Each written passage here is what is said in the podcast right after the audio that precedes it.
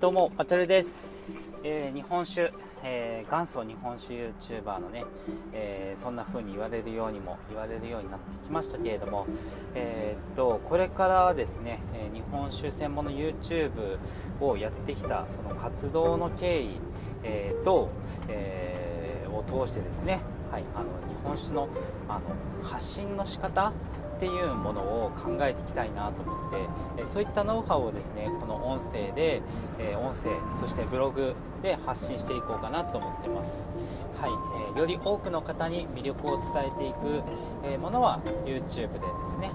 えやっていきつつも YouTube も日本酒エンジョイチャンネルで、え従来通りやっていきつつもあのよりねあの深い話ディープな話題っていうのをこの音声ブログ、え、そして、うん、サブチャンネル YouTube 立ち上げるかな、はい、で、えー、お伝えしていきたいと思います、えー、なんかね本当思うんですけれどもあのこの YouTube の活動をしてて思うのはね本当にこう大衆に刺さる話しかできないっていうところがあってですね、うん、そこはねずっともどかしく思っておりました。はい、そしてあのその話ばっかりをしててもですね実際自分の仕事につながっていくかっていうとかちょっと微妙ですね、はい。まあ、つながらんこともないんですけれどもでもなんかこうなんだろうもっとですね深い部分で仕事していきたいなと思ってですね、まあ、私が日本酒のことを発信し始めたので、えー、日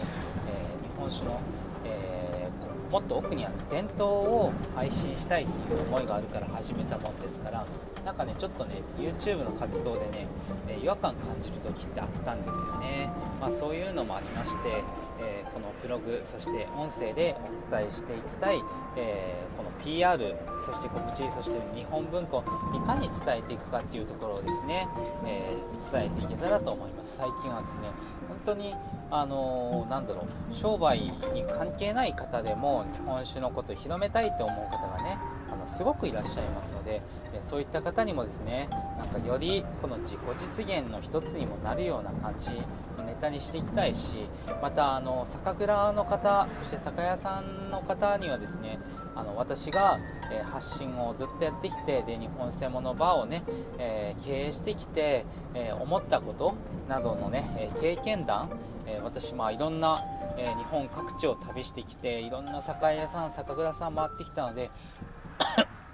えー、っとですね、まあ、お役に立てる情報はえきっとあるんではないかと思っています。はい、あのお役に立てれば幸いです。で、今日のテーマなんですけれども、1つ目がですね、えー、ブランディングを考えようということで、まあ、これはどちらかというと、えー、酒蔵さん向けの話です。はい、そして、えー、と次は、えー、あれですね、コミュニティの力っていうところでね、えー、お話をしていきたいと思います、えー、コミュニティの力でそれその話をしたかったのかな、えーとですね、まず1つ目話していきますね。えー、っとその酒蔵さんのブランディングの方法ということでねあの伝えたいんですけれども、えー、これね本当にすごくこのブランディングそしてこの SNS 時代のこの人がどう判断されるかこの投稿によってどうイメージを持たせるのかっていうイメージ戦略ってめちゃめちゃ大切だなって思ったんですね。あのー、最近ねよく見ている、えー、ツイッターの、うん、ある酒蔵さんのツイッターの投稿なんですけれどももう何でしょうねもうなんかねかなり乖離してるんですよねどう乖離してるかっていうとねラベルのデザインがすっごい華やかでもうギラギラで味わいもねすごくモダンでシュワシュワっとしてたりするもう超今時の日本酒の味わいなんですけれどもあのねでもなんかねそのツイッターで投稿してる内容がもう全然そこと乖離してるんですよ。なんかねあれですよ。あの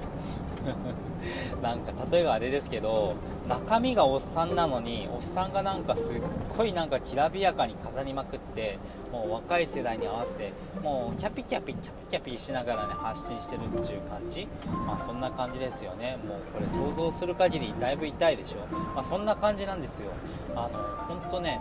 あのラベルのデザインや味わい、えそして、えー、っと何かそのイメージ戦略的にはすごく若々しくてモダンなもう日本酒ビギナーの方にねなんかこうなんか刺さるような味わいなんですけれども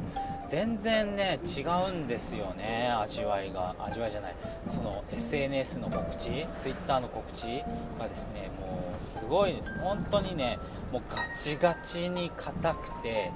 テキストだけでしかもなんかもうすっごい難しいこと言ってるんですよね。もうものすごい乖離しててなんかもうなんかねちょっとねその投稿を見てて僕そのお酒のことちょっと嫌いになっちゃったんですよね残念ながら。すごい残念ですよね。多分ねこれでも僕だけじゃなくて僕結構冷静にこれ見ててそういう風に思うんですけれどもこれはこれもう本当一般の方に無意識レベルですっごいねドン引きしてると思うね。うわなんかこれめちゃめちゃキャピキャピしてる印象やったけど中身おっさんやんみたいな感じです。はいもうそんな人嫌でしょやっぱり。はいまあそんな感じでねやっぱイメージ戦略っていうののあの大切さっていうのをすごく感じます。で私も実はねこれねすごく失敗してきたんですよね。イメージ戦略っていうのを分かってなくてとにかくあのこの行為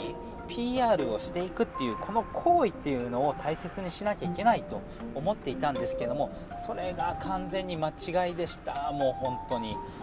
それをね今ねすっごい軌道修正かけていこうと思ってねめちゃめちゃ時間かけてますね。はい。で特に一番私が頑張っているのはねインスタグラムですね。はい、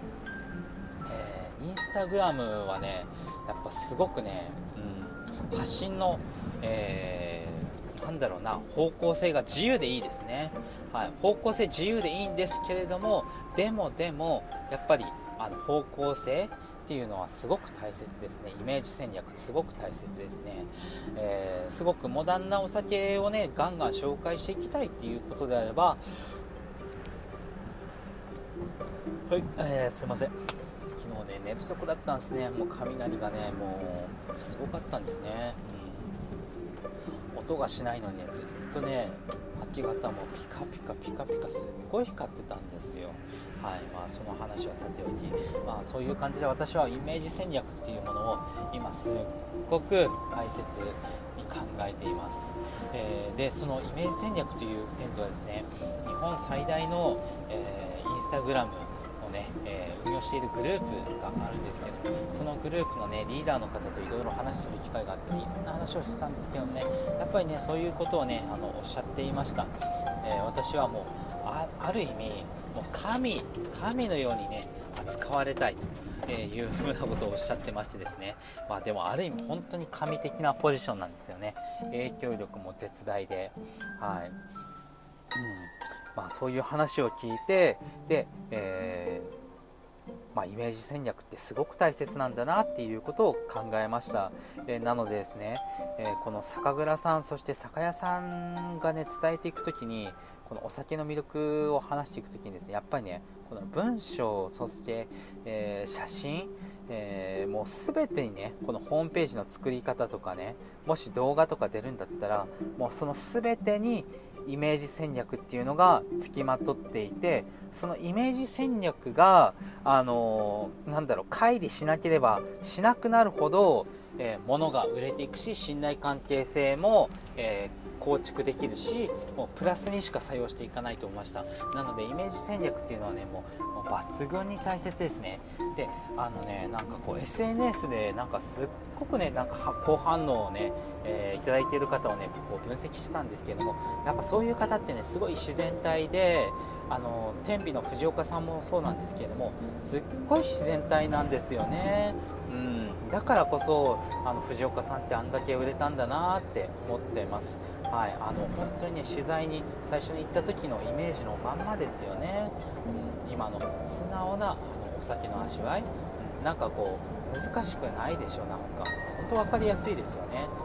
うん。そういったところがやっぱり今すごく受けてるんだなっていう印象があります。で次の話はですね、えー、まあ、一応その酒蔵酒屋さんというビジネスサイドと、えっと、一般の方向けということで分けて話してるんですけども、まあ、両方ともね突き刺さる、え話かなとは思っています。で、えっと、一般の方に向けてお伝えしたいことなんですけれども最近ですねあの本当にあのめちゃめちゃ二極が二極化が進んでいると思っています、え有名な銘柄はですね本当に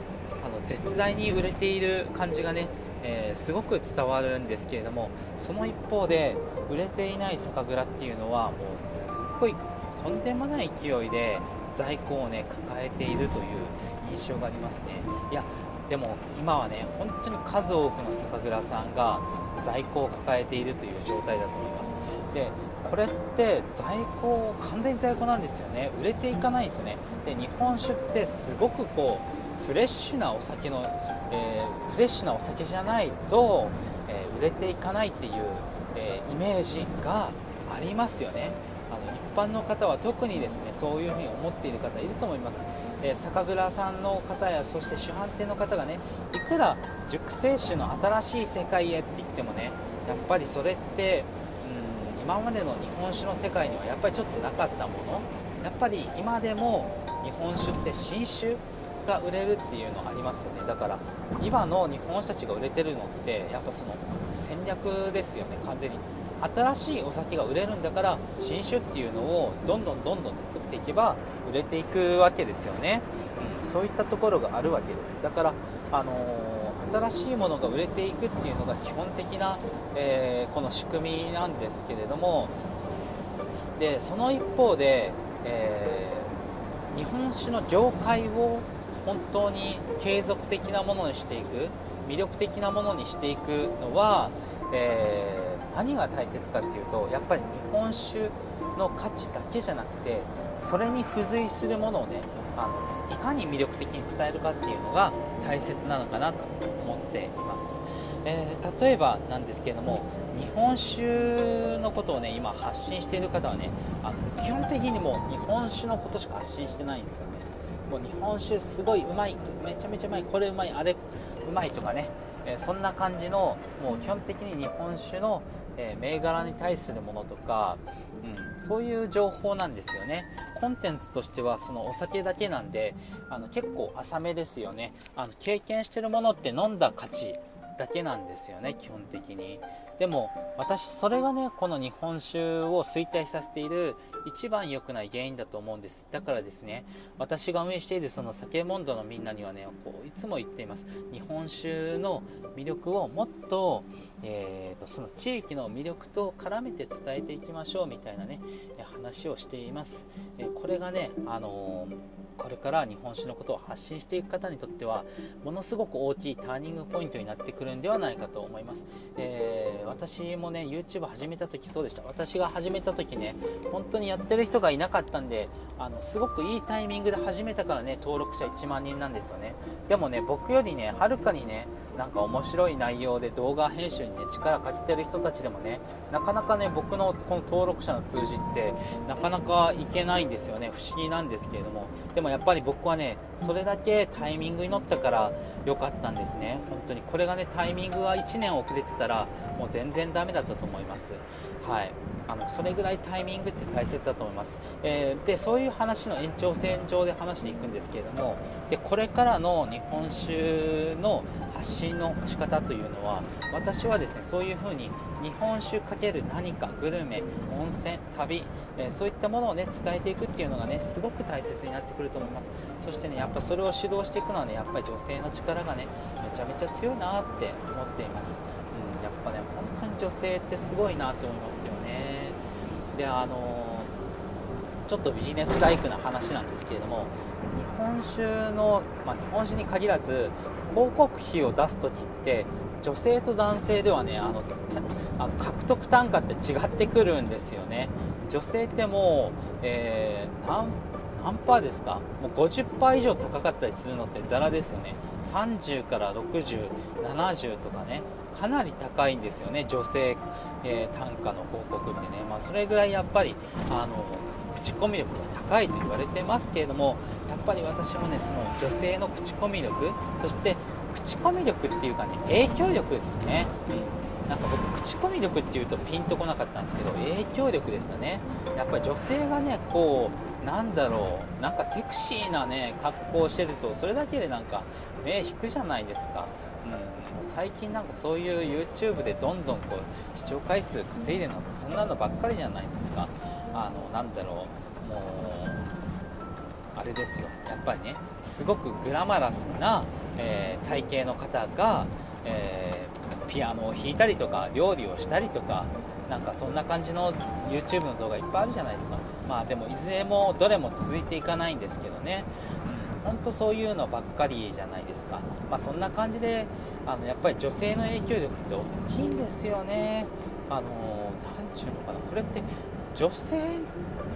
からしてもなんか影響力ってあるっぽいんですよね。そういうのって。男性しかクリックしないのかなと思ったらなんかね女性にも結構その辺は影響力があるようですね。なんか悔しいという心理働いてるんですかね。その辺わかんないですけどね。なんか結構見ている方がいらっしゃる印象があります。まあそんなところでやっぱ女性はその口コミ力というか影響力がすごく強い。本当に。まあ、男性をね引きつける影響力っていう当に半端ないですよね。これがね男子の場合はね不思議なもんで男子がねうんなんだろうな。まあそんな男子がセクシーアピールするところって何ですか？筋肉とかですか？筋肉？声？うん。まあでも筋肉ってね結構ね好き嫌い分かれますしね、えー、なんか喉仏が好きとかね。なんかそんな人もいますけどね、えー、まあそんなのも結構マニアックですよね。フェチですよねそれ完全に、まあ、そんな感じでやっぱり女性の持っているものって影響力って本当に万人共通型になってるなっていう印象があってえー、だからこそねやっぱ女性の力を使って、えー、借りてですねこの日本酒×温泉旅、えー、グルメとかやっていくのはねやっぱいずれにしても今の段階でもすごく影響力ありますよね。はいえー、まあ、でもね、多分そうやってこれからも女性が主導していくんですよね、最初は。はい、でも女性が主導をしていきながらもその、えーと、影響をです、ね、受けていって男子たちもですね影響力が、ね、どんどん出てくるんです、でそのえ、次影響出てくるジャンルっていうのは日本酒×〇〇だと思いますね。日本酒×旅、え、日本酒×グルメ日本酒×スポーツとか、まあ、そんな感じで、え、日本酒っていうものが、えどんどんどんどん認知されていくような気がしています、はい。まあ、回その YouTube がね、え伸びた、えタイミングを読めた読めたというとあれなんですけどもまあ、本当に伸びるかどうかわからないというところで、えー、継続してやってきたんですけども、まあ、そういった側面はねでも本当にあるかなと思いますね。はい、タイミング大切だと思うんで、えー、今からですねそういう発信をしていくっていうのは、えー、一般の方にとっても日本酒好きの方にはすごく、え、せっかく発信するんだったら受けたいと思うじゃないですか。はい。まあ、だからそういうところを狙っていくのもいいと思いますし、まあ、そういう風な心理で、えー、一般の方たちもね、えー、発信してるんだよっていうことをね坂倉さんの方にも伝えたかったっていうところがありましたね。はい、えー、そんなところで今日はえー、と新ブランド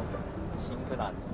えお酒のね魅力の伝え方というところでね、えー話をしてきました、はい、お客さん目線そして店舗目線でも考えて動画を撮ってみましたよ、えー、お役に立てれば幸いでございます、えー、これからもですね日本酒エンジョイチャンネル抹茶ルは、えー、日本酒業界で、え自分自身が広告業として、え活躍している中で、えどんな風に動いていけばいいのかっていうのをですね、え配信していきたいと思います、それではまたお会いしましょう。本日ならとりあえず日本酒。バイバイ。またね